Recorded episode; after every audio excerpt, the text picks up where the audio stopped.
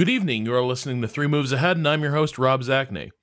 Joining me today, once again, is our friend, freelance writer Fraser Brown. Festive felicitations. We also welcome back freelance writer Rowan Kaiser. Hello. So it is a just about a new year, uh, a, a new time for strategy gaming, a new era. Uh, but it is also an appropriate time to sort of look back at 2015 and what some of our highlights were. And, you know, fellas, I got to say, like, when, when I sat down to start, like, actually writing down a list of, of things that came out this year, uh, there were quite a lot of good games uh, th- this year. And I, it's weird because, like, I had been feeling in the late fall uh, that I was like, boy, it feels like it hasn't been that big a year for, for strategy. Uh, but no, that I I had forgotten uh, all the great games that like came out in the spring and last winter. I think it, what happens so often when I look back at the last year, I I really look back at the last six months and I forget about all of these amazing things that came between you know January and June. I just completely forget. Um, and and like yourself, looking back, I was like, wow, actually, this year has been pretty. It's, there's been a lot of rich stuff for us to kind of delve into. Uh, yeah, it's been a really good year. I feel like uh, we haven't had like a huge A plus amazing game that everyone is talking about, and that makes it hard. But there've been a lot of like A minus B plus games that have made this year pretty fun overall. Yeah, th- this year definitely sort of lacked that um endless legend kind of game, which may or not be a great strategy game. May or may not be a great strategy game. Uh, Rowan, you said you said something a, a little while ago about uh, when you, when you play Endless Legend, you always remember like why you like it so much, but you're always looking for that thing uh, to make you love it. Uh, and, and I think Endless Legend did sort of last year become that game that you sort of had to you had to play and had to have some kind of reaction to because it was uh, so different and, and so iconoclastic in, in, some ways. This year, yeah, we're we're lacking that sort of uh, not necessarily a consensus pick, but that sort of uh, you know tentpole conversation uh, game that that sort of dominates everything. And instead, like as I look at my list, and this is this is sort of a theme for me this year actually. Uh, there's an awful lot of games that I would consider sort of like smaller uh, strategy and war games. Uh, you know, not not big sprawling 4X things, not not like huge uh, important RTS games, but a lot of a lot of weird things. Like just before we uh, just before we started recording, I was actually playing Frozen Cortex to see if I liked that game as much as I remembered liking it. Uh, and it turns out, yeah, uh, that remains kind of one of my one of my favorite games of this year, especially since that game actually changed quite a bit and they added an entire like franchise manager mode uh, where you can sort of control your team of robot football players uh, and hire new ones and, and do all that kind of stuff but really just that just that core game that that like tactical sport uh, is is really fantastic did you play blood bowl 2 no i didn't uh, that, that actually, so uh, i lost track of when that was even coming out to be quite honest it's not that long ago. Yeah, actually. it was a couple months I ago. think it I I just saw was some in people. fall, as the Americans say. I just saw some people calling it a sports XCOM that was shockingly good. So I played a little bit, but I have to admit that I I struggle with it, and I just in the same way that I struggled with the uh, original Blood Bowl. It's very there's a lot of stopping and starting um, which is American football, I guess. I mean, that's what it's like. Well, but that's, I think, maybe why I kind of really liked Frozen Cortex because um, uh, that's American soccer. have. Yeah, it, it, it's like it's not so much. It's not the same, you know. It, it's it's it doesn't feel like I'm actually playing uh, a sports game. It feels like whereas it's not like a sci-fi game that feels like a sports game in the same way that Blood Bowl is very much just fantasy sports. I remember the first Blood Bowl being especially sort of fiddly and taking extra time on things, which is beyond even what like good American football video games try to do. They try to keep that as smooth as they possibly can. It's got a lot of character, though. I mean, I think that's maybe something that was missing a little bit from from Frozen Cortex, um, where it's quite cold, um, although still fun. Um, whereas Blood Bowl 2, it just oozes character. There are so many larger than life personalities in it, and it is fun to see them interact with each other. You know, when an ogre smashes in to an elf, it, it's fun to watch, even if you've seen it happen a dozen times. Yeah, I uh I I never really warmed up to Blood Bowl, and I am curious. I, I do wonder if Blood Bowl 2 would have addressed some of my issues because I think they're actually fundamental to the way fundamental to the way Blood Bowl itself is supposed to work. I, have sort of explained, I think, before on this show. The the thing that leaves me a little cold about Blood Bowl is um it, it seems like a game that really beats you down with how heavily the odds are stacked against you being to do cool things really? Like it's yeah it's it's it's a it's a it's a game where things that you sort of take for granted in a traditional football game where like okay you're going to be able to take the snap quarterback's going to drop back and throw a slant route and it'll get to the receiver and there's a ch- there's a good chance that's going to work out. In blood bowl it's like actually here's here's the eight places that can all go horribly wrong uh, before that actually happens. Oh sorry you didn't correctly calculate the odds of actually being able to get your blocking to work on that play, of your quarterback actually delivering something even resembling a, a forward pass, uh, or your receiver to actually catch it. And that that always frustrates me. Whereas Frozen Cortex, um, Frozen Cortex is about like making cool things happen. Like the the thing you have to watch for is of course getting like intercepted and uh, making sure your players are sort of in position and holding still so they can like let like put down blocks. Uh, so so that's the thing you have to watch for. But within those constraints, what you expect to happen is going to happen, and I find that a little more satisfying. Yeah, I have very little more to say about Blood Bowl 2. Really, I played like an hour or two, so. Those are my opinions. I, I didn't play any Frozen Cortex, so. Oh, Rowan. but I did want I, you. Both of you were saying a moment ago that you didn't feel like there is any big, this massive game that kind of dominated conversation. And I would disagree because I think that game's called Heroes of the Storm. Uh, it's huge. Well, and it came out this year. I mean, I think people were playing it before this year, but it launched in June. Um, and I mean, I don't know about you two chaps, but I bloody love it. It's the first time that I've really become hooked on a MOBA. Um, I mean, I played quite a bit of Smite because I I love the all the gods, and I actually like how it's very different from most MOBAs because it's more like a third person kind of action game. Uh, but Heroes of the Storm is the one that I have actually I've spent money quite a bit of money on Heroes of the Storm. Um, I mean, I feel gross when I'm buying like a skin for Sonya that turns her into some sort of 1960s or 1970s sci-fi heroine. Um, that adds nothing to the game, but I am invested in it. I'm invested in it, so I it, want these characters. It adds to things cool. to the game. Her animations change. It says like boom it does. the, it hits the ground. Comic booky. You, it's, it's brilliant and it's so it's but, so fun when you've played that character like a thousand times. It's nice to see them look a little bit different. But I, I've just become really gripped by the game, and I th- it's because of its simplicity, and well, also I think because I, am a big fan of Blizzard, and it's kind of, you know, all of the heroes are these kind of a lot of some of them are classic, some of them are, are heroes that I didn't know or forgot about, but it's fun to kind of delve into Blizzard's history. But it, it's mostly just that I can just pick it up I can I can stop playing for like three months and come back, and I still know exactly what's going on, even if there are new maps and new characters. Whereas with something like League or Dota, I'd be screwed. There's so much to take into account, and that's fine. But for me, MOBAs, I think, kind of lend themselves better to that sort of simple gameplay where I don't really want to think too hard.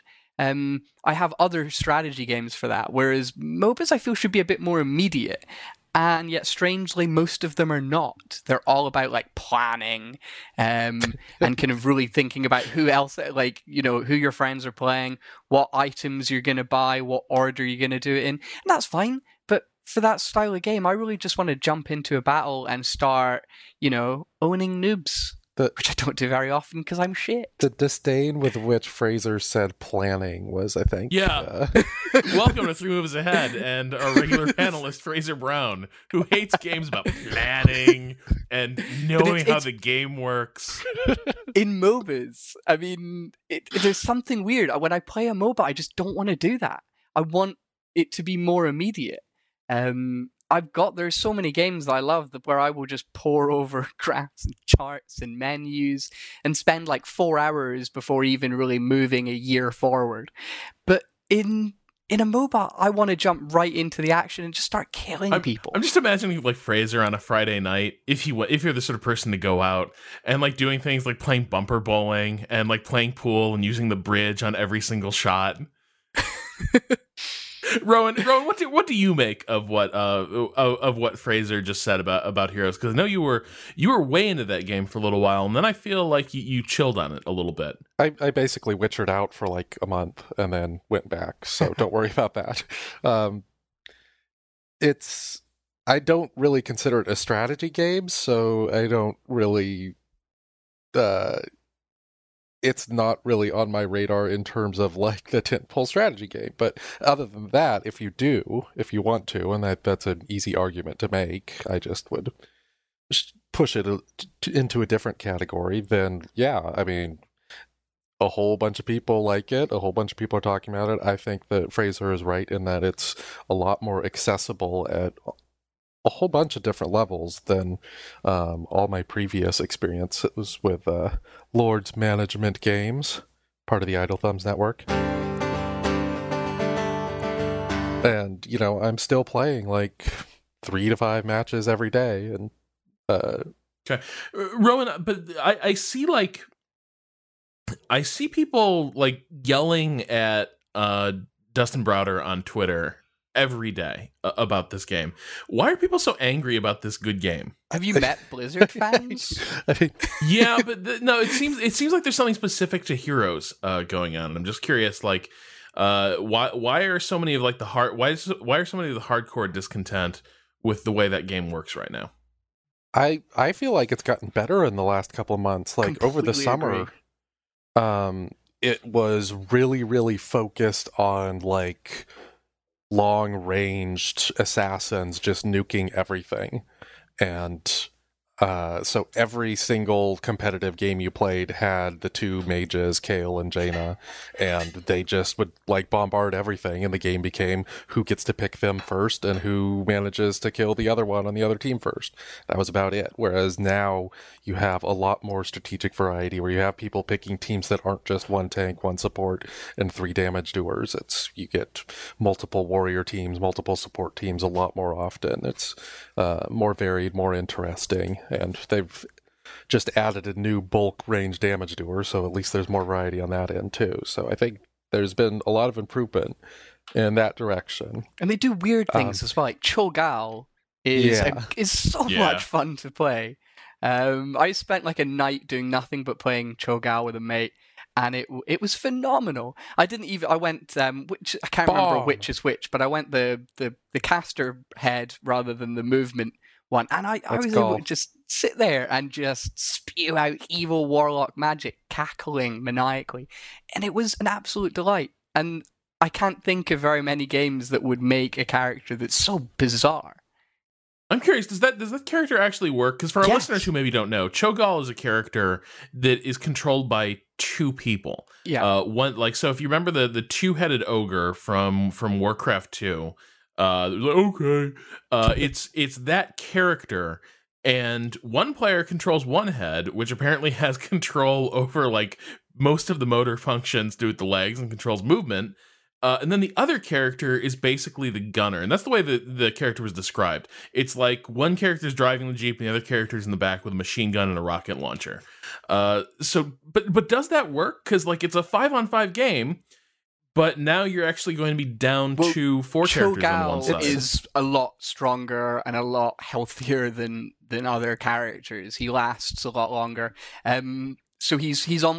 One might say he's More virile. overpowered, but the the the the balance is that he uh, if he dies, then that's two players out of the game for a set number of seconds or minutes. So that's kind of a big loss. So that that's how it works. And and the, the players obviously they have to work really well together. For instance, um, Gall can toss out this thing, uh, this ma- magical ball, um, but Cho is the one that actually makes it explode, doing the damage. Um, so you either and and when fights, you know, in the middle of a big team battle, you're not really able to see that come out. So you have to actually listen to your your chum. It's something you really have to be communicating to for it to work. It, it's really interesting because it turns playing Gall into a very oral experience where you're listening for either your teammate to say that uh, he or she is doing it, or you're listening for the Cho thing in the game to hear bomb, bombs away. and then, like, after you play that, that's ringing in your ears because that was like your entire focus for the last 20 minutes. And, like, it's this weird sort of auditory hallucination that this thing induces. Um, it, it's, it's really a fascinating experience. Um, I'm looking at the stats now, and apparently he's become more viable, or they've become more viable in like the ranked play. When uh, Cho'Gall came out, um, he was only like winning 25% of matches in ranked play, I think, because everyone knew how to pick against him. Like, there are certain other characters that are really, really effective against him but he's up to the into the 40th percentile of winning now so he's no longer a total disaster at a ranked level but in terms of just the jump in and play quick matches he's yeah he's a lot of fun he works and he's not the only one. Heroes has done a whole bunch of different heroes this year that are not the typical one player one character one role um, they started with the Lost Vikings, who are like an RTS, three heroes across that you can like divide up however you want. Crazy. Yeah. Um, they also released Rexxar, who's like a weak hero with a weak pet, but combined they can do a lot of damage. And then there's Um, is it Abathur so, like- or um the yeah, um, Abathur's Abathur's older, but Abathur Yeah. will like jump in and control, or not control, but like sit on top of you and give you shields and attack and be safe well in the background. Um, I don't remember if Murky was this year or not, but I think Uh, Murky was the last year yeah, because Murky yeah. might have been late. well, they're last all year, this but- year, strictly speaking, because the game Well, only launched, yeah. but they were developed in alpha and beta. Yeah. So, Rowan, I want to turn to you now. Uh, what what was sort of a standout strategy game uh, for for you? If I look back at it, probably the game that I'm saying my strategy game of the year was is Invisible Inc. Mm-hmm. This is not super duper solid because I think that it's one of the ones that's like it's a very good game that's maybe a little bit shy of being great, but that's the one that I think of of like being the best put together strategy game where every move seems to have weight, every decision seems to be an interesting decision that you make. Um, the combining the tactical turn-based um, movement and combat, but particularly movement with stealth ideas was uh, very refreshing. I'm not normally a stealth player, and but this is a way that I could conceive of it and sort of get mental control over the idea in a way that a dishonored or whatever I don't really do. I feel like you know I just want to go and like shoot my cool guns that they gave me there. But Invisible Inc, it's like, okay, you're really constrained on all these things. So you really have to um, pay attention, get everything right. And so it, it had a very simple and effective kind of all the pieces work together to it. Yeah, that was uh that was probably on my th- that's probably on my podium at the very least. Um it's uh, for me I think it was it, it was it was a good game made great actually by uh you know kind of the art and the style. Like I just I just really loved the overall aesthetic and vibe of Invisible Inc. Uh, you know this this weird like retrofuturism uh, that's going going on in there uh the the sort of you know animations for all the characters it just it, it, it all felt really nice it, it reminded me a bit of um like i could see it almost as it taking place in the same like universe as like a no one no one lives forever uh, almost Yeah. is is the feeling I got from it.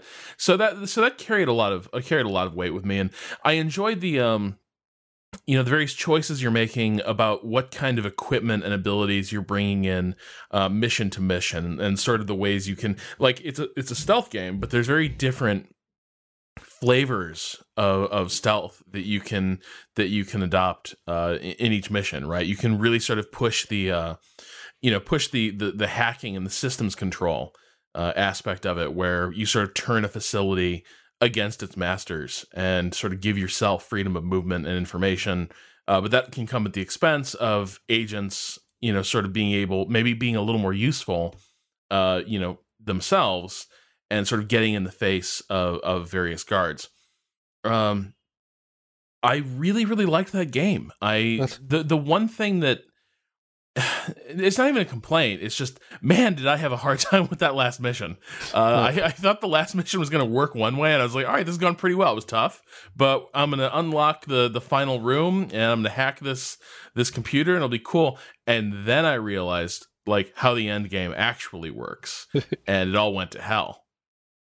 Uh, I think one of the strengths of the game also is just sort of in showing how the metagame of the like strategy slash tactics can be done in a totally different way from your sort of like slow build of an XCOM. Whereas in Invisible Inc, you're given like a really strict deadline and uh, everything grows like immediately desperate and you can play game full games in like two or three hours. I mean, those are probably games that you lost if it's that short, but um, it's it it gave a sort of sense of immediate progress and understanding of the campaign. Where like in XCOM, you could like have made a mistake ten hours before that would ruin everything, and you wouldn't know about it.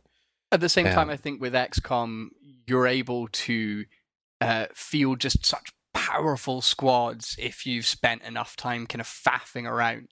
Um, so that by the end, you're actually not really able to enjoy a challenge. You're just steamrolling through all the aliens.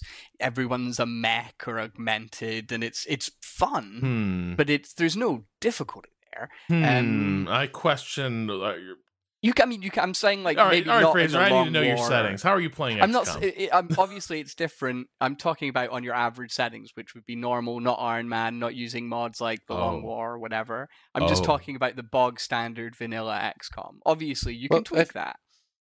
I think that the the core issue is, and this is something if we want to segue into the Long War, which I also played a hell of a lot of this year, um, is that XCOM kind of escalates everything to avoid that.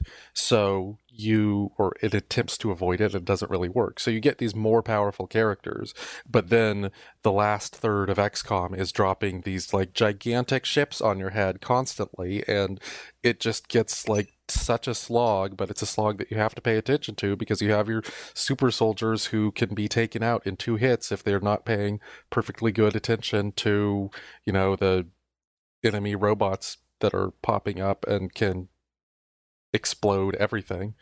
Um, and so Invisible Inc kind of by giving you a very strict um, sense of how the game works avoids that because it's like no we're not going to get everything bigger at some scale that you can't understand like there is an end here and that might be bigger than you can handle rob but uh or everyone actually that was a very common complaint with the game i think but um yeah it's it's good to have the smaller focus that uh and that's what that was xcom's greatest flaw and the long war only exacerbates that Yeah. Uh, I will say I had some hilarious moments in Invisible Inc, like uh, just a mission that went all kinds of wrong. Uh, just the like I'd basically like taken too long to loot a level, uh, and it worked out pretty well in the end. I, I'd gotten a bunch of like rare equipment and upgrades and a ton of cash, but I had basically stayed so long. Like I, I, I was basically like I had a lease on that level. Uh, by by the end, like the alarm level, because the alarm level sort of ticks up every turn, and uh, I had I had pushed it way too long. So like uh, really advanced uh, guards were were sort of pouring onto the level, and uh, I just sort of had to run like hell. And I had this one like narrow escape route, and uh, it ended up working out. But the only reason it worked out is because I had a character basically just sitting on a guard's head uh, for for like six turns, uh, just like repeatedly, like just choke slamming them into the ground, I guess, uh, while my party just entirely ran past, and uh, then that character finally like sort of let the guard let the guard up, and uh, sort of ran like hell for the elevator. But it was just it was just hilarious, like sort of having this character just camp this guard, and I think a couple times I actually had that had her uh, go do something else and then just return just in time to put the guard down again. It was like Arrested Development when Buster's like choking people out, uh, you know, throughout the second season. That's kind of how it felt. It's a game that looks like it expects you to play, you know, coolly and, and slick, but actually is is often most fun when you're just uh, a hot mess, really, just running around frantically, punching guards. Um, the uh, another interesting thing that it does with its metagame that to avoid being like a late game XCOM is that it instead of having like saving and reloading that you can do at whatever interval, um, you have rewinds which are resources within the game that you have to try to manage.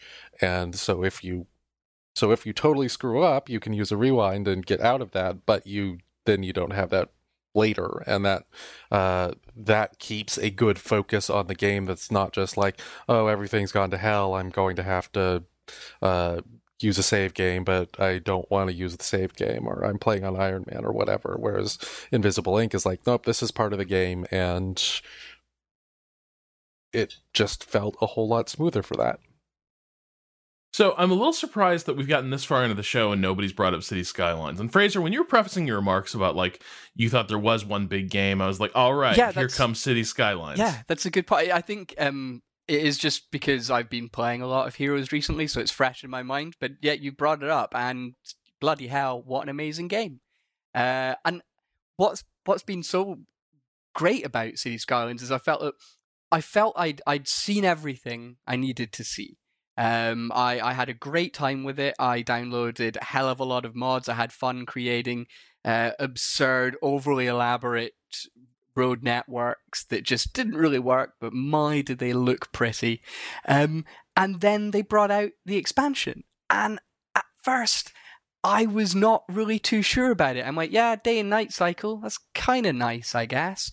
But it felt like all the sort of niggling problems that that stopped me from well, I, I, did love the game, so it didn't stop me from loving it. But they were always in the back of my mind, like like maybe the police didn't really work too well, and just kind of public services, and maybe there's not enough variety in the way that the services work. And then suddenly, the the expansion just adds all of this kind of under the hood stuff. Um, which you don't really notice at first. The first thing you notice is, my gosh, it looks really pretty at night with my, you know, my beautiful strip of skyscrapers all lit up. Um, but then you start to realize that all of these sorts of public services that you've kind of just gotten used to ignoring um, or kind of just faffing with a little bit and then kind of getting sick off in the, the core game have evolved so much. Um, so when you go into your, your budget screen and you're you're controlling like how much money you give to uh, uh, to say the police or or to uh, crematoriums and things like that, you can tweak it so that you give them more funding to, to work more during the day or at night, um, depending on what time maybe you think roads are going to be more congested. Um, so, for instance, I got all my garbage pickups done at night because there were a lot less people other than you know drunken revelers who were more likely to take public transport um, than than cars. Um, so the roads were clear, and a lot of the issues I was having with them, and I think it's something that we spoke about it on 3MA my my horrific monstrous city filled with the dead. Um, I didn't have that sort of concerns anymore because I was able to really fine tune my services um, and and play in in a slightly more clever way. Um, and these were really Plan? like yeah, I was able to plan exactly, and I and I'm not saying that with disdain this time. so yeah, um, absolutely, uh, uh, superior city builder and, and management game, and definitely one of the the the best games, not just in terms not just in terms of strategy games, but just one of the best games uh, of the year.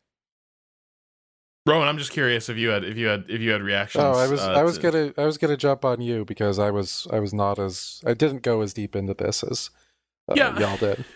No, I mean I I, I really liked the game, uh, and to- like to the point where I actually have like a bookmark folder uh, in my browser uh, full of road layouts that people posted, like on Imgur and stuff, and like why they work. Because uh, it turns out the one thing I can't design effectively to save my life from scratch uh, is an interchange.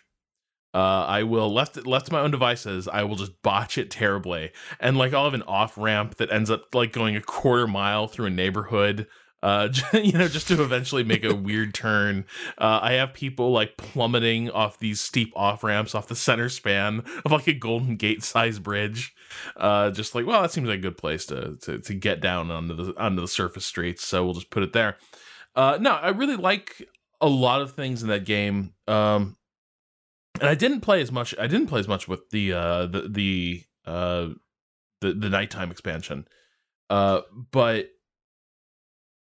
yeah, I think I think for me, I guess what I missed a little bit was that there were there were some things that felt really well developed. Like, unsurprisingly, given the studio's background, all the traffic and transit uh, seemed really well developed and really important, and I could see the effect that my my work was having.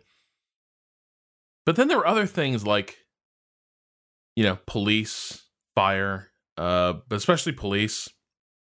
Those services just seemed to kind of work. See, the expansion Uh, really made them more engaging. You could actually follow uh, police cars and seeing them doing their rounds and actually arresting people and taking them to the jail. And th- there were they there was a real simulation. Whereas uh, in the original game, it, it kind of just happened.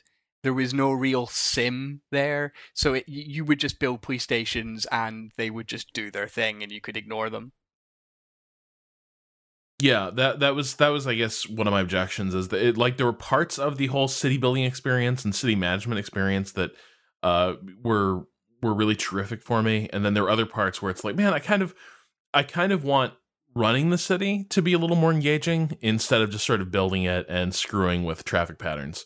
Uh so I mean that was my that was my one complaint but at the same time like this is a game that sort of dominated the early part of my year where you know I was just sort of obsessively building uh, the city, and then even worse, obsessively trying to fix all of its traffic inefficiencies. Because and that and that was a cool thing too, where this is a game that, despite the fact that the game allowed for some sprawl in a way that SimCity didn't because the maps were so small. Uh, it did end up also doing a better job of forcing you to think about how to maximize the efficiency of space, uh, because because that sprawl becomes an obstacle. Like uh, if if industries are are too far away from their their their resources or from outlets into like you know the trade system, or if workers can't get down there, uh, things don't work. Things are built, but they just won't work. And so, I did like that, that there was this aspect of as your city grows, you're going to start to see ways that your early decisions about city layout are actually kind of blocking the kind of development you you need right now. That's particularly resonant resonant uh, for someone who lives here in Boston, uh, where we've inherited so much city design uh, that is completely that runs completely counter to the way the economy actually works here now. Uh, but we're kind of stuck with this this idea of the way the Boston area functioned back in the the mid 1800s, and you just sort of have to work around that. Uh, and it was, sort of cool in City Skylines to encounter that myself, where it's like, oh man, this this this road was just meant to get some people from their housing into this row of factories, and now somehow it's become the backbone route of my entire city uh, and everyone is trying to get down this this one like four lane road, uh, you know, every day. So I, I did enjoy I did enjoy that stuff, uh, and I, I definitely need to revisit it to see what the what the nighttime stuff changes and uh, play around with that stuff. You you mentioned Fraser that the the mayoral experience is richer. There's also the benefit of all the all the mods, which are just absolutely it, it's it's crazy the sort of stuff that the, the community has built. And I believe even like, but in I think at launch there was already like 200 mods on the first day. Um, I think but in the first week like a thousand mods or something absurd like that, and and mostly high quality ones as well. Um, countless like small tweaks that were just really professional. Um, uh, just like little changes to house like individual houses uh, and things like that that you could just add a little bit more flavor to your city um, something that maybe Colossal Order would have liked to do but didn't have the time or the budget to do uh, for launch and the, the, community just rallied together and just really made it a very fat game which is which is great and they still are. Um, there kind of extra modding tools came with uh, uh, the expansion, so so people were able to kind of redo some of the buildings they created so that they look different at night and lit up in different ways, things like that. Um, so yeah, it's definitely worth a revisit, I think, Rob. Well, I feel like when we talk about the mods, like the story of what the story of what made City Skylines like the closest thing we had to a tentpole game. I don't think it's quite there, but um, for a while it was pretty dominant, and I suspect it's as close to a consensus strategy game of the year as there is one. Um, but if you look at the way that both it sort of came together as a game and like presents itself in a business sense and what it allows the players to do um, compared to EA's last SimCity attempt, like this is a game that offers you the idea that you can like make decisions about what you want it to be. Whereas EA's SimCity was just about like utter control from some distant area that prevented you from doing anything except what it wanted you to do. And the idea that City Skylines is so much of a better game that every part of that experience is better is like a triumph for people who actually like want the players or the consumers or whatever to actually have like a say in their experience. Um, and you know, I think this is a good philosophy overall beyond just video games. But uh, yeah, the, it's really heartwarming to see um, someone say, you know, we're relinquishing a lot of this control. You can mod the hell out of it. We love it. Go for it, and have that be so obviously rewarded. It was, I mean, it was one of the pillars of the game, really, the, the modding, and and indeed there were mods before the game even launched because they they'd given it to to not just press and streamers but also modders as well. So when people fired up the game on the first day, they just it just unlocked for them. There's already stuff that they could download and you know tweak and customize. Um, that's just brilliant, and it, it feels like when you when you buy a game like that, you feel like you really do own it um, and then you have creative freedom over it. Whereas, you know, as you said, Rowan, with Sim SimCity, it, it's it's the complete opposite of that. And especially when you're playing on like servers, and it's like EA puts all these rules and restrictions of what you can do with your own game, uh, which is just kind of tragic. Just stuff like the maps, like you know, there's uh, EA had like seven different maps with nine different parts to each of them, or up to nine different parts. Whereas you get the modders for City Skylines, and I can go do something in the Bay Area. So I was like creating San Francisco and work moving over to Oakland, and um, that was you know what I wanted to do in the city builder. I wanted this sort of feel of like a a map with um kind of a, a, historical emotional connection to it. Like why are things put together the way they are here? Like, uh, what would make these parts of it better or worse? Um, but also just in how the game is played like you said rob like you make these decisions early on and you can see the effects then and then you get these totally different effects later. Like that sort of thing is totally missing from the EA Sim City, but it's sort of a necessary part of freedom, right? You have the freedom and then you have the consequences.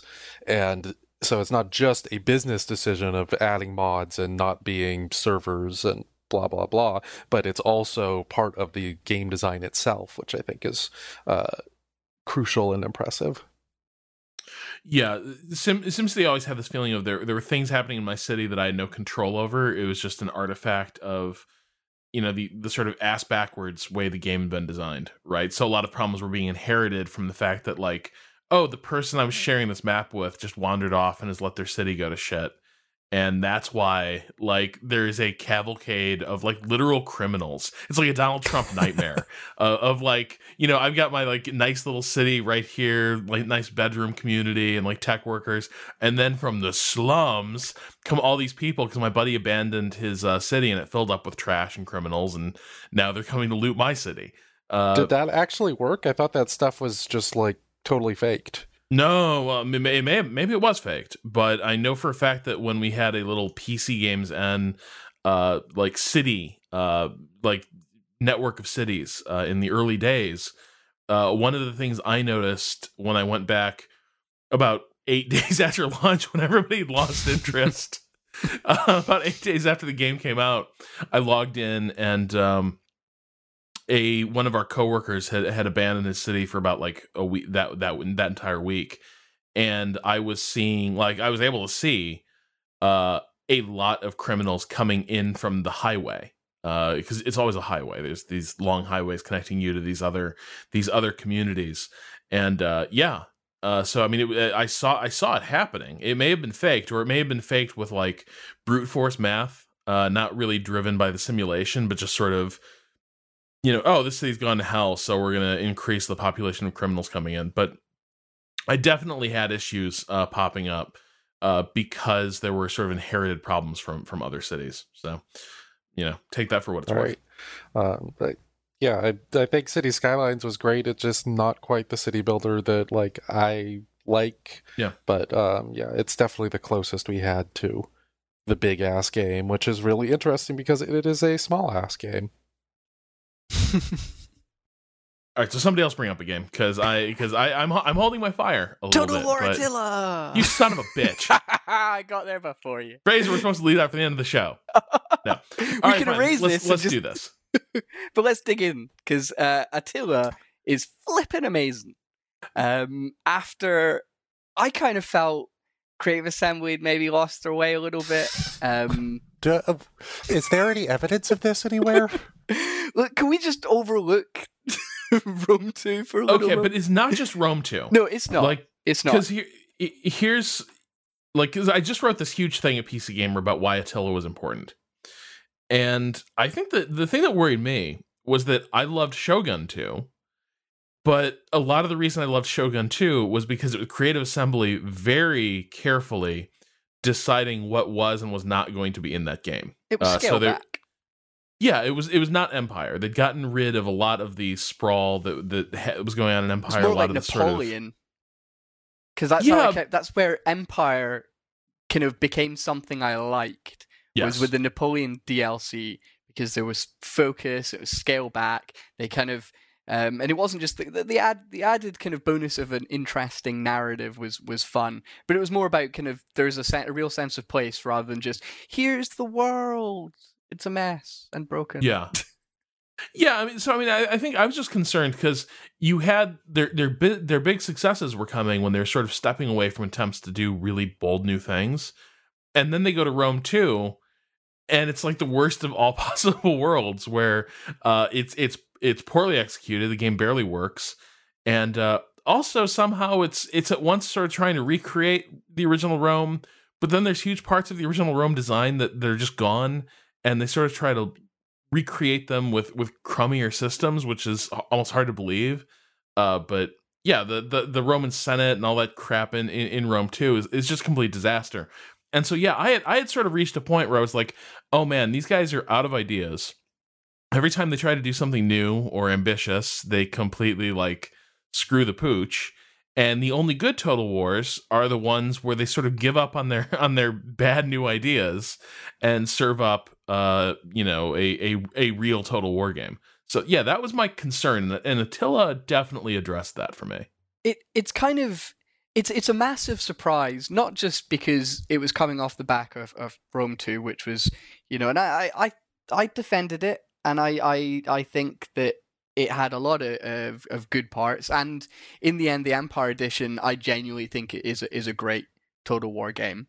Um, but there was still something kind of missing, and then Attila comes around, and they haven't like scaled it back or anything. It's not like they've gone from like Empire to Shogun 2 and they've they're kind of focusing on this, you know, much smaller period of time in this much smaller kind of region. It's still huge and sprawling with all of these kind of colorful and diverse factions, but they make it work. It doesn't feel out of control. I think a lot of that is that there's a real theme underpinning it all. This post-apocalypse this uh, you know the destruction of land burning everything and and the you know the constant migrations of all these different nomadic tribes. And it, it's like this kind of the old empires the sassanids uh, the the western and eastern roman empire kind of trying to stand their ground these big old sprawling out of date superpowers that are now being chipped away at by these up and coming barbarians.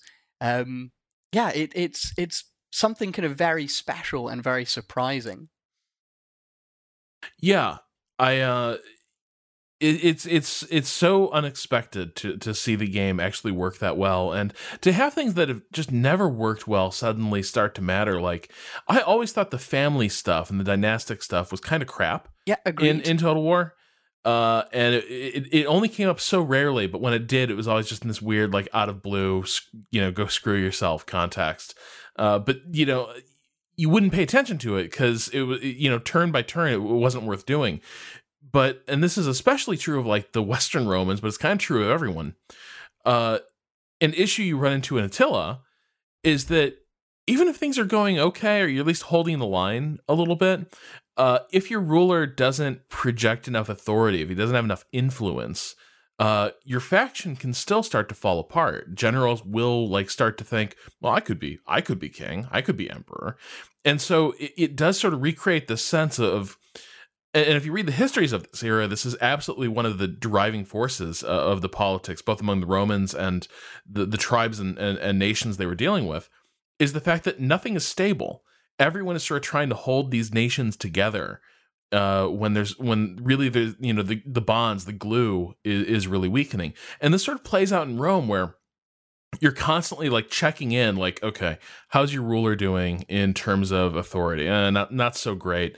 Uh, meanwhile your best general uh, is you know far and away the most important and capable character but you need him being a general. You need him out there protecting the kingdom.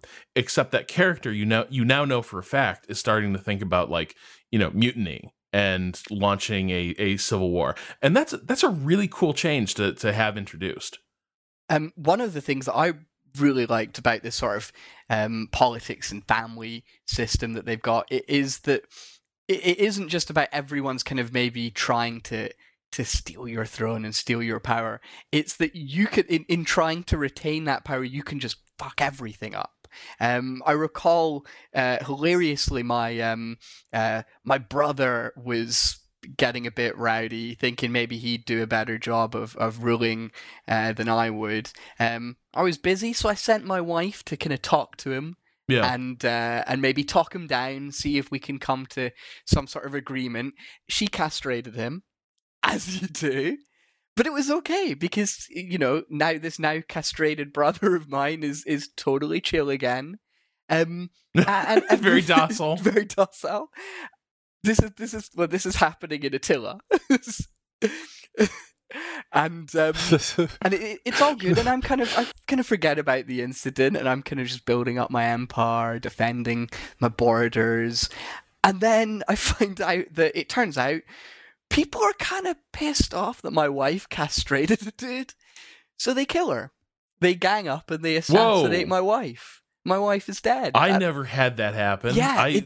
it's and it's it's happened that specific series of events. Oh my god! Because I had chopped. I have I have been known to chop a few willies off in yeah. that game because it's a plus five loyalty uh, right away, which is pretty substantial. Like usually that fixes a lot of problems. Yeah, you're you're getting characters fixed. Creative Assembly uh, have some very strong opinions in what chopping off uh, a willy will do. this is this is like that Silent Hill uh, admin uh, with the the, the anti circumcision agenda. uh, but sorry for for listeners. There's this Silent Hill wiki where one of the administrators there, it being a wiki, uh, had a hang up about circumcision and basically tried to turn the entire Silent Hill wiki into a propaganda outlet for people uh, with that position. Anyway, uh, yeah. So I, oh boy, so I had never had AI characters launch like a plot against a character for doing stuff like that. Like what I was worried about the most was just purely stuff like someone is going to declare, and then it's Civil War time. Uh, so that was the thing I was I was watching for, and that was the thing that would happen to me. I never had boy. I I, I think I had various family members chopping, you know, chopping bits off my uh bits off people right and left. So this feels like you're describing like the first grand post Crusader King strategy game. Yeah, it, that's what it feels like. A lot of the things that that Attila does really well is I'm not I'm not going to say ripping off CK2, not at all, but it's definitely taken some ideas from or or kind of been inspired by uh, some of the things you can do in CK2, the way that the factions, the kind of domestic stuff works, um, and it just makes it it gives your own faction so much more personality. You're not just the cities and the soldiers. There are generals and politicians and priests and spies and champions and just people within your your kingdom, your empire that need to be dealt with, that that can be exploited and manipulated, but can also pose a serious threat to the stability of your um, of your kingdom. Um, and so it's it's not just about building and fighting anymore. There there's genuine politics that you can really delve into. Now it is still simple. It is really simple to get uh, you know to grips with um, which I think is actually a bonus. Um, but it does have moments where you're like, shit, this is actually a lot deeper than I would have ever expected in a Total War game. Yeah, and I, I think Age of Charlemagne. So you know, Attila, Core Attila does a lot of cool things that uh, Troy and I sort of waxed rhapsodic about uh, when we when we talked about the the game ages ago. But yeah, these expansions uh, definitely change thing change things up quite a bit, and I I really loved how Age of Charlemagne uh, for me, I, like Fraser for me, Age of Charlemagne felt like uh, actually a lot like really old Total War games. Yeah, because um, it, it's pretty Medieval simple. 2, I think is I think uh, isn't that a comparison you made in your your PC medieval gamer? one actually because yeah because yeah, medieval one at least the AI kind of knew how the game worked whereas in medieval, medieval two you couldn't really say that but in in this it, it's interesting because it's kind of this closed system. It's a smallish map and there's not that many there, there's not that many factions on it. And so the game's really quickly going to come down to like you know five or six uh, viable powers and really most of them trying to deal with the the problem of the uh, the kingdom of the franks uh, which is which is up there in the north uh, and, and and poses a pretty huge threat. But what was interesting there was the diplomacy was actually making sense like AI, like AI factions were making smart deals with me. They were like, we should, we should, we should create an alliance, and they were, and they were holding to in a total. They were game. like, they were following the alliance. Oh, oh, and when you set war goals uh, in the diplomacy model, your puppet states at least actually send huge armies to go take cities that you've designated as targets. So there was a point where like I had uh, an enemy army from the uh, from the um, the theme of Sicily uh, was sort of running around in, in my backfield. And all my armies were away, and this army's capturing settlements. So I go to the the puppet states I control, and I'm like, "Look, deal with this," and they did. Like they they they they created like a huge freaking like there, there were like two full stacks that went after this rogue army and like cornered it and took it down and captured the cities uh, so like that was new. And then top on top off with like on top of that, there's the war exhaustion, which encourages war to end. And AI will also take peace deals when it makes sense. All entirely revolutionary concepts for total war. In 14 years of Total War games, my general concept of diplomacy is once you have a border with somebody, it's about only a matter of time until you're at war with them Yeah. forever. I mean, in fairness, the series is called Total War, but after we've been at this for a very long time, Yeah, so it is Does it have nice to be see quite that so Creative total? Assembly can. Yeah, but the thing is, the wars are still as as epic and savage and, and fun as they they always have been. But there's this extra layer of tension Yeah. because you're like, I can't keep going on. Uh, it, it's just it's going on too long. I have to be smart and figure out when I can sort of when I have to cut my losses. Um, and it isn't because whereas in other Total War games, it's just like I'm gonna end the war by annihilating my enemy. That's how the war ends. Someone wins and someone loses. Um, whereas there's a lot more nuance to it in Charlemagne, and I think to be honest, there's a lot more nuance, nuance to it in in uh, Attila as well. I think that diplomacy, while still a little bit eccentric, i- is generally improved in Attila over um, previous Total War games. Yeah, Rowan, you got to get in on this because, well, well, we'll talk about this in 2016. But I, I feel like we all need to sit down and work through our feelings again uh, about about the recent Total Wars. But the, the other thing I just want to add is because the diplomacy works, it's it's an interesting effect where like you fix a little thing. Well, these are big things, but you fix certain systems and other things become less of a problem. Like it wasn't just that you were at war with people forever that got exhausting, but it caused these really awful spirals where because you were never at peace and your armies were always fighting, so they're always getting uh, worn down, you had problems of like unending rebellion because you never actually had time to consolidate a province and rebuild it and settle, settle things down. And so, yeah, it's it's it's total war. It's everything's gone crazy.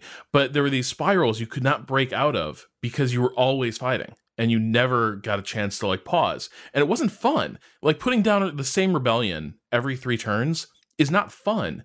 And because now the game sort of has systems to say, all right, everybody everybody take a break, time out.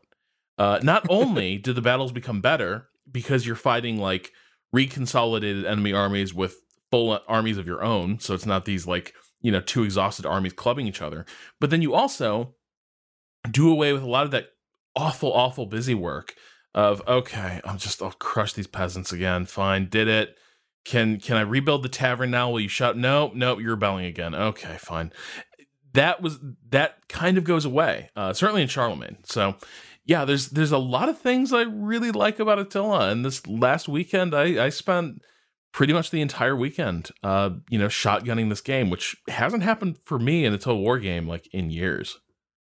The thing is, we you know we're gushing about how how great it is, but there's inevitably going to be some people that that will listen and go, "Oh, it sounds great," but I'm not buying it because DLC. Um, and you know it's reasonable to to look at the DLC and go, "Christ, that's a that's a lot of DLC," and a lot of it is just more factions, and uh, and I think people worry that Creative Assembly and Sega are nickel and diming. Um, but actually, some of these uh, factions that you get are real game changers. Um, uh, I was speaking to you, Rob, last night about the, the desert factions, the Empire of the Sands DLC. Um, and they aren't just new, like, they're not just reskins. They're not just um, Middle Eastern factions. They're not just the Sassanids again. Um, they all have their own little little special kind of bonuses and, and things like that and special uh, units but there's also this sort of way that they change the game in a, in a more dramatic way. For instance uh, i'm playing as the the himyar at the moment. Uh, they are uh, currently spreading Judaism throughout the Middle East quite successfully, I might add, which has caused a lot of issues because a lot of these other factions are not Jewish, and it kind of we're rubbing Fraser, up we- against. do we have a recurring theme on the show with you playing strategy games to create Jewish empires that are Yeah, I- historical? yeah, okay. I think that I think that is a pretty common theme. For me, Okay, actually. you, so there's there's which something is odd. compelling about that for you, where you're like, you know what this game really needs? Strong Jewish people, strong, that proud seems to Jewish Vikings. it's a running theme. But uh, so so so I've been doing that, but I've actually been playing the game in in a dramatically different way from from most Total War sessions. In that I'm playing an economic simulator. um, it's not as deep as a proper ec- uh, economic sim, but um, the Himyar are all about being really rich. They have wonderful resources. They uh, lots of lead mines and things like that that you can kind of um, start building quite quickly. So they have a, a significant amount of natural resources to exploit, and a lot of the places that they kind of naturally are kind of pushed into conquering um, also have a diverse range of resources. So they create these brilliant trade deals that just give them a, a, huge amount of money, which is absolutely necessary because any sort of expansion that they're going to be doing is is going to push them up against the uh, two of the most almighty empires in the game, the Sassanids and the Eastern Roman Empire. Um, so there's going to be a huge war against the, the old guard at some point. So kind of laying down the foundations for a, a gargantuan military force uh, by kind of playing this long economic game is is kind of it's not a necessity. There are other ways to play the faction, but it's it's it's how I've been doing it, and I've actually been having fun. Um, and it's a it's a very different way to, to play for me, thinking more about resources and money than fighting so yeah, it's it's worth at least looking at the DLC and not just looking at them as ripping players off. These a lot of these factions add new dimensions to the game, and sometimes you get brand new campaigns, like in Age of Charlemagne and the last. Yeah, I, I think if you're complaining well. about like the the expansion campaigns, like charging money for that, like that, that I think is it's like crazy, you're missing right? the point. That's a different game. Like it's it's yeah. it's Total War Attila, but like no, it's it's it's a different game. Charlemagne is is not Attila. Uh, yeah, so that's that. I think is kind of a tent pole uh, for us. And if only Rowan had played, we could have a real agreement. Troy did say before because he couldn't be here today. Uh, Troy did send a message where he's like, "Yeah, my pick is uh, my, my picks are Attila and Rule the Waves, which is a a naval uh, construction game." Uh, which we'll be talking about uh, in our winter of wargaming. Uh, Rowan, any other any other great highlights for you? I think that uh, this is sort of the year that XCOM took over, it would be a lot easier to say that if XCOM 2 had come out, but uh, in fact no XCOM are... game came out, so that's a very bold statement. there are a lot of XCOM games that are not called XCOM that came out this year. Um, we talked about Invisible Inc, which is it's not that that much like the new XCOM in that it, it doesn't have the same sort of like movement system to it. But um, I feel like the idea that you could do a turn-based strategy game or turn-based tactics game with mass appeal sort of sunk in after XCOM came out, and uh, people have taken advantage of that. And Invisible Inc is probably related to that, but uh, both Massive Chalice and Hard West use exactly that sort of two-prong movement system. They're very clearly XCOM. But didn't both kind of fall flat a little bit? I mean, I I, I haven't played Hard West. Um, but it seemed to get a sort of eh, slightly lukewarm reception. I mean, I don't know that it was like an instant classic, but I think that's one of the the interesting stories is that you have a bunch of generally good, maybe even great games. Massive Chalice is super interesting. I don't know that it like lands everything that it's trying to do, but I, I don't know that very much of anything could land what that's trying to do. Um, one of my favorites of the year uh, is Darkest Dungeon, which is officially coming out next year, but has been in early access since like February or something.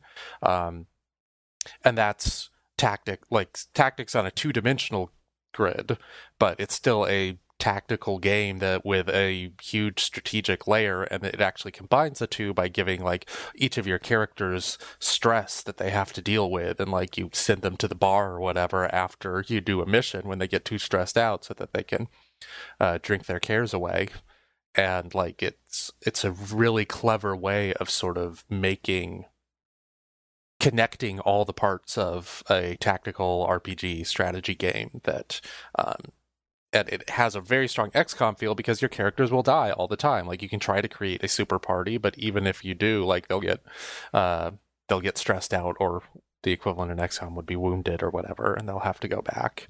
Um, so I I feel like there's a lot of a lot of games are taking what made that uh, XCOM reboot so special and kind of running with it. And I think that this is only going to be really good moving forward because there were a lot of good ideas that needed tweaks. That's one of my big stories of the strategy game year. Also, The Long War, um, which has been in development pretty much since XCOM came out, but like sort of officially finished this year. And um, I think it sort of does what Enemy Within did, which is give you an excuse to play XCOM again, and it's very good at that. It has issues the further you progress in it, but uh, yeah, I played a hell of a lot of tactics games this year and was generally happy for it. That's great, Ron, but you should really play Attila. All right, you, you know, uh, you know I- what else has tactics? I, I just I just put it on my Steam wish list, so you can pick that up for me anytime you want, Fraser. I will. I will really consider it. Uh, It's it's Christmas, Fraser. Yeah, it is the time of giving. Yeah, but you maybe should ask Percy to buy it for you. yeah, it, it's time. it- It's time that jackass does something for you. Uh, he would buy Rome 2. He'd be like, he'd be With all like, the "Oh, DLC. Not the Empire You- Edition. He'd be like, "Oh, the Emperor edition, it's good now. You should, really should try it." And then he'd bite the hell out of me, and then I'd play it. wait, and am I'd I bite the hell out Percy? of myself too. This is this is starting to sound too familiar. Like I'm not Percy. I'm not like Percy, am I? You don't think I'm like the asshole cat? I'm just I'm just your cool buddy, Rob Zacny. I'm not. Yeah, I'm not. I'm nothing like that dickhead cat. I swear, I looked at the humble bundle for like all of Rome 2 for 15 bucks, and I just like increasingly panicked at the idea of actually paying money for this game. Uh, It was, it was, it was started getting dark, so and I was like, okay, if I'm this stressed out about it, I'm just not gonna do Not it. I'm gonna gonna go it. play Massive Chalice, and I did, and that was fun. Okay. Uh, so I think the last thing I, I want to mention, well, okay, there's there's one game I, I do want to toss in there real quick. Uh, Vietnam 65 is a game we talked about earlier this year, which is a really cool um, game about uh, the operations in the Ia Drang Valley, but really it's more about like our conception of Vietnam as a whole. And I think Bruce Garrick, when we did a show on this earlier this year, he said that actually Vietnam 65 is really more a simulation of how uh, like American strategists thought uh, Vietnam should work. And if you followed these steps, you would you would have counterinsurgency success. Uh, but it, it is nonetheless a, a really interesting game about this tension between uh, you know winning hearts and minds and exposing troops to risk and keeping uh, people back home satisfied with the progress of the war. So, uh, highly recommended. The the last thing I wanted to mention is just um, what did we think of what what went on with the with the RTS uh, genre this year? Because I think for me, like on my list of, of great games for this year, uh, I do have Grey Goo and StarCraft Legacy of the Void, but nobody's brought it up uh, until I'm sort of saying, well, it's the end of the show and we have to bring it up. Uh, but I'm I'm worried this, this that this tells us something.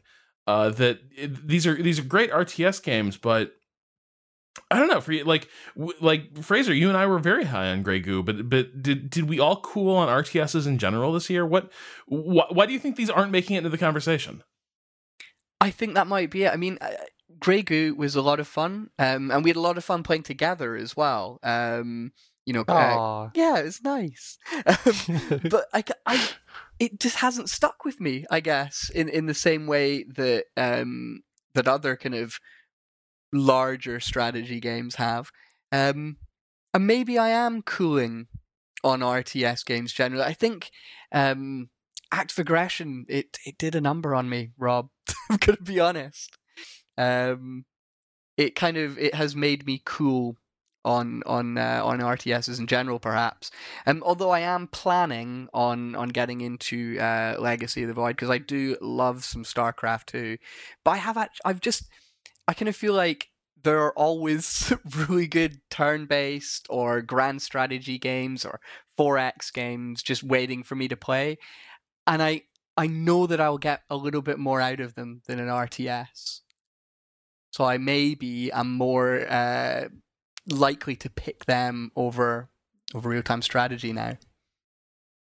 Which sounds Dude, terrible. I've I've been cool on the conventional basecraft RTS style game for like 20 years now. Like the only ones I like are the ones that either do something really interesting like um, Seven Kingdoms or uh, have really really strong level design and interesting stories for a single player mode, which is basically just Blizzard games. Oh, I Um, tell you what, though, I should mention, and I, I didn't really bring it up because it's not it's in early access.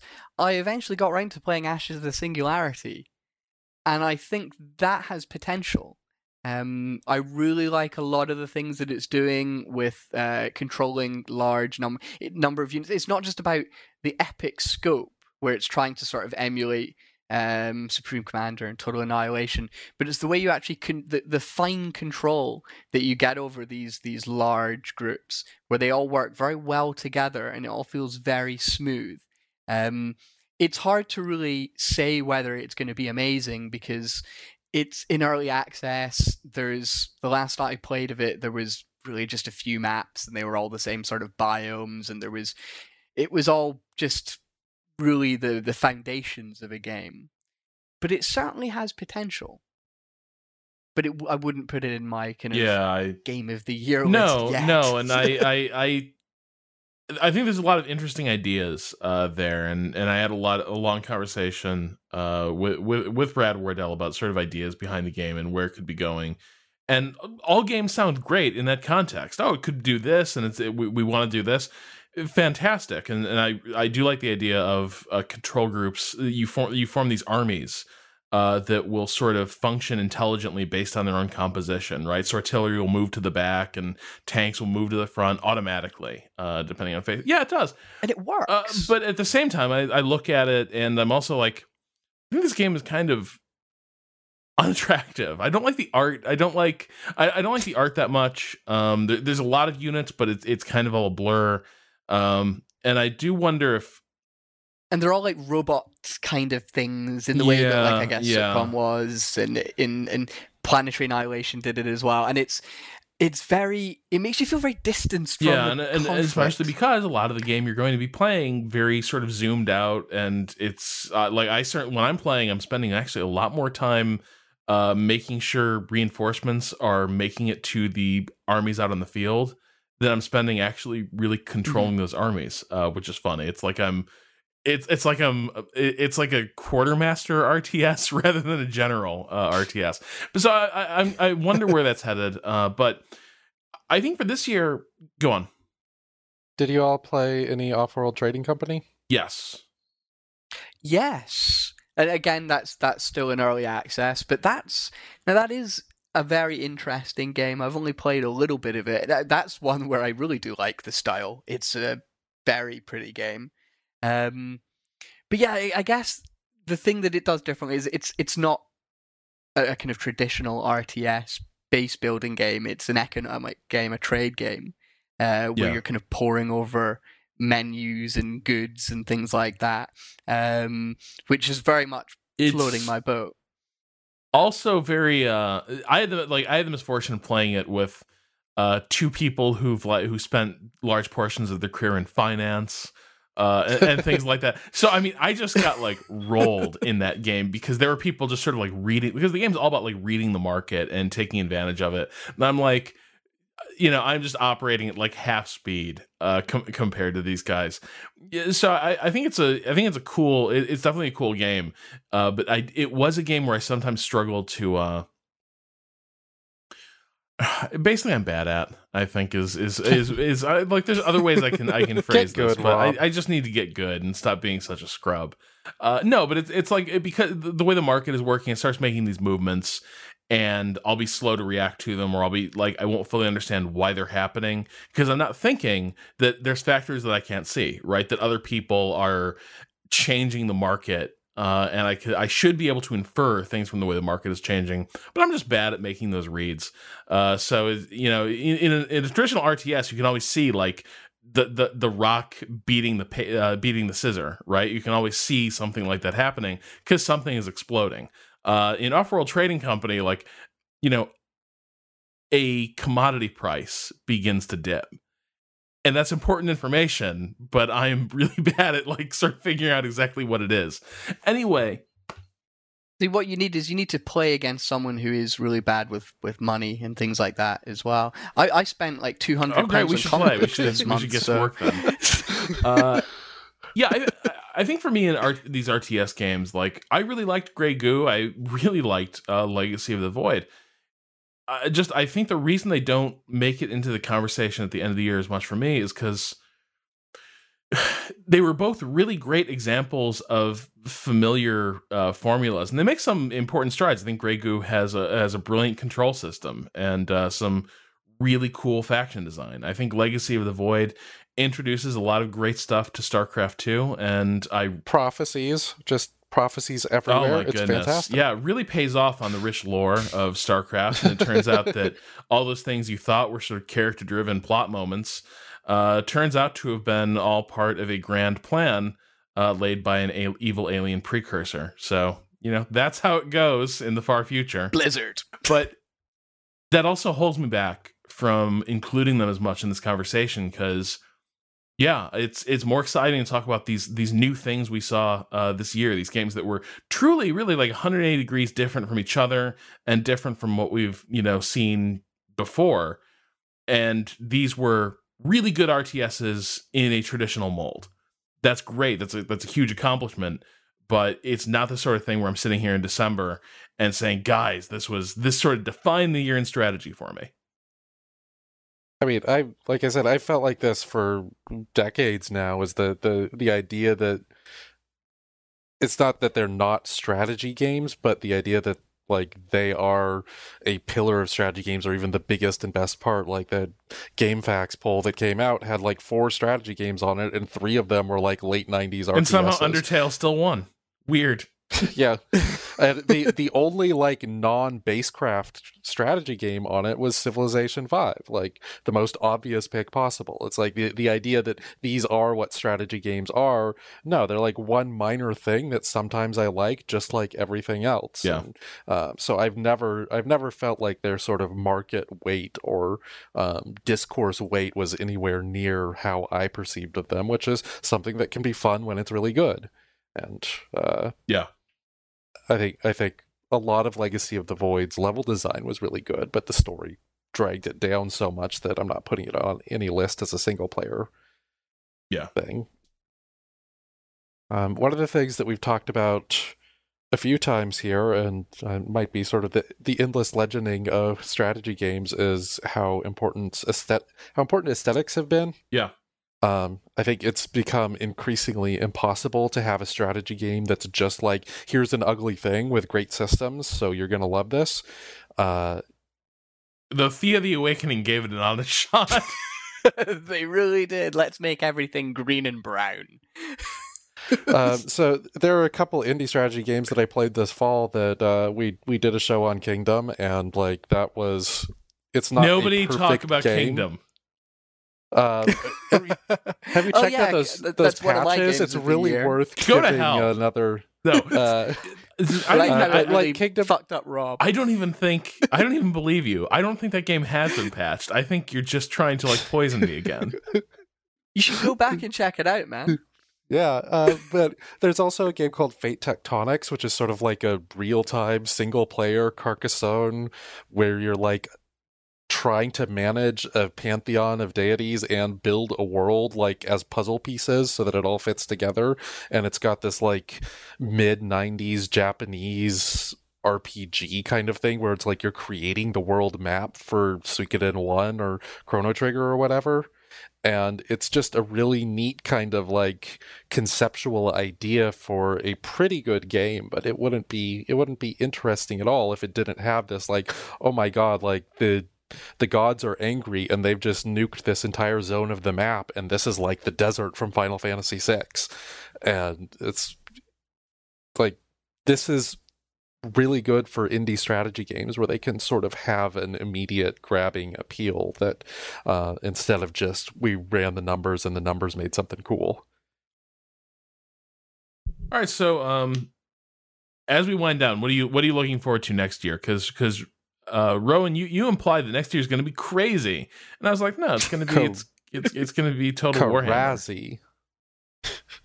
well, I mean, I've I did a hands on with Total Warhammer, played one of the battles, and I'm like, they got Total War battles down at a level that I haven't seen other than mods that came out like five years after the game was completed. Like this, it felt really, really good. So I'm pretty, pretty excited about that. But um, sort of to go back a little bit, I think that 2012 is one of the best years for games I've ever seen, particularly strategy games. Uh, that was based primarily on two fantastic, probably all time greats in Crusader Kings 2 and XCOM. And like that's all you need. You only need to land like two of those giant games, and suddenly that like defines the entire year. And I think that there are three, four, three and a half games that are all looking pretty exciting in XCOM 2, Total Warhammer, Stellaris, and maybe Hearts of Iron 4 that are offering like yeah. the potential for something like 2012 again. And like I've previewed, well, we all previewed Hearts of Iron, and that was had some good ideas, but was definitely not ready. Um, but maybe when it'll be a year on from that, it will be.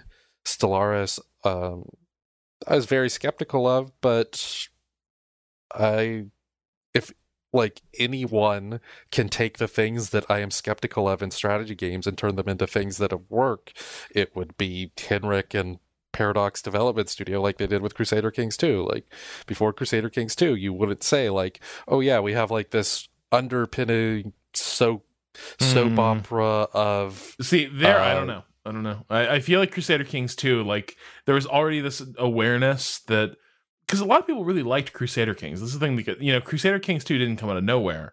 There were a lot of people of who who really loved the direction that Crusader Kings implied.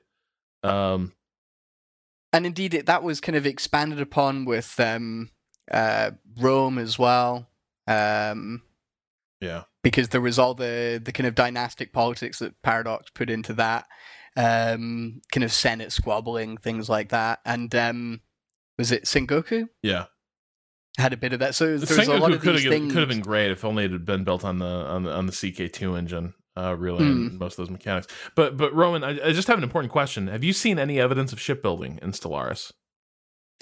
There is a tiny bit, but it seems to be like, you know, 1% of the game instead of 75% like GalCiv or whatever. It's, I, I couldn't even tell if it was like ship building or just kind of like saying, I want this ship to look curvy and this ship to look angular. Uh, so yeah, it did not appear to be the big thing, but like I, like I am as skeptical as anyone except for Rob, except about, uh, um, your your space grand strategy games, but like it seemed like all the pieces that uh, they were talking about were working well. And Total Warhammer, you know, I said I played it; it looks fantastic. And uh, XCOM 2, I did not actually preview, but everyone else seems to be saying good things about it. So like. If two of these four games manage to land, like we're going to be talking about those for years, probably, and not in a bad way, like Rome 2. yeah. Uh, all right, so I think we'll we'll we'll leave it off there. Uh, let's. we haven't even mentioned Homeworld. Oh god, Deserts of Kharak. Yeah, we haven't even mentioned that's coming out really. It's coming out real soon, super soon, real soon. Like, I'm pretty excited. troublingly guys. soon. Yeah, I've not prepared myself for in any way. Like, it's Wasn't this game called. Shipbreakers like two weeks ago? Yeah. Not no, anymore. Nah, that was like a year ago. But then they got the Homeworld license. Um, Yeah. it's and it's it's you know Homeworld devs making Homeworld. I mean, under under the aegis of Gearbox. So what could Well, I what could possibly go wrong? No, I really hope. no, to be fair, the remastered collection was superb, uh, and that was under under kind of Gearbox. yeah, that's true. Uh, Yeah. Although there were a lot of issues with their with their remaster, at least at launch. Like certain things didn't really quite work. Like formations uh, didn't quite work the same, uh, which kind of changed game dynamics in, in some in some important ways. But yeah, I like I, I'm genuinely. Are you- are you genuinely hopeful for this? Because I've seen so little of it that that makes me actually terrified. Yeah, that that's a thing because it's it's changing a lot of things. I mean, it's a ground based or at least a planetary based RTS Yeah. rather than a space based one. Um, I mean, doesn't And, that you know- make it not the same thing at all? Like it could Yeah. be it could be very cool, but like I don't Yeah, I don't see there's- why there's you should certain- get excited about this at a level of Homeworld and Homeworld 2 when the thing that made those cool was that you were in space. You were doing Battlestar, Yeah. the Battlestar Galactica reboot before that even came out. But I think there's a lot of other things about it. It's the elegance of the controls of format, and, and it's Mm. still going to have a lot of uh, air combat and things like that. There's also just um, you know the beauty of Homeworld. It sounded fantastic. It looked Yeah, incredible. I mean, if they have the there was same an composer, atmosphere. This is a then this desert. is Yeah. you know, I um, I'm excited. I because and it's you know I think a lot of that is the, the Homeworld name. Yeah, But- I, I think it has to be because I am like I just look at it and I'm really like just fingers crossed, but I'm sort of gripping my armrests, right? But we're I'm going to find out really soon. That's the nice thing. real soon. And again, whenever things go from month. it di- doesn't exist, doesn't exist to it's coming out in three weeks, I Yeah. start to I, I start to get a little frisson up my spine. I'm Uh, still going to be like asleep from New Year. I mean, I don't know how I'm going to get time to play it, but Yeah, well, We'll maybe see. maybe that'll be one of the things that lands uh, in 2016, and we'll be talking about for years. Uh, year crossed. defining. Yeah. Uh, anyway, that will do it for this week's episode of Three Moves Ahead, which is produced by Michael Hermes and hosted by the Idle Thumbs Network. You can learn more about the show or discuss this episode with our community by visiting our website at threemovesahead.net. And that does it uh, for 2015, and we are Woo. on to 2016. So thanks for listening this year. Uh, thank you for supporting us on Patreon, and uh, I look forward to I, I look forward to uh, you know talking with you guys about strategy games uh, and war games for for another year, and hopefully we'll we'll have lots of good ones to talk about, including a few of the ones we've we've mentioned uh, here at the tail end of the show. So happy New Year, everybody! Uh, until next week, this is Rob Zacny saying goodnight. Uh, like, okay. We're ready, Master. I'm not ready. Zug Zug.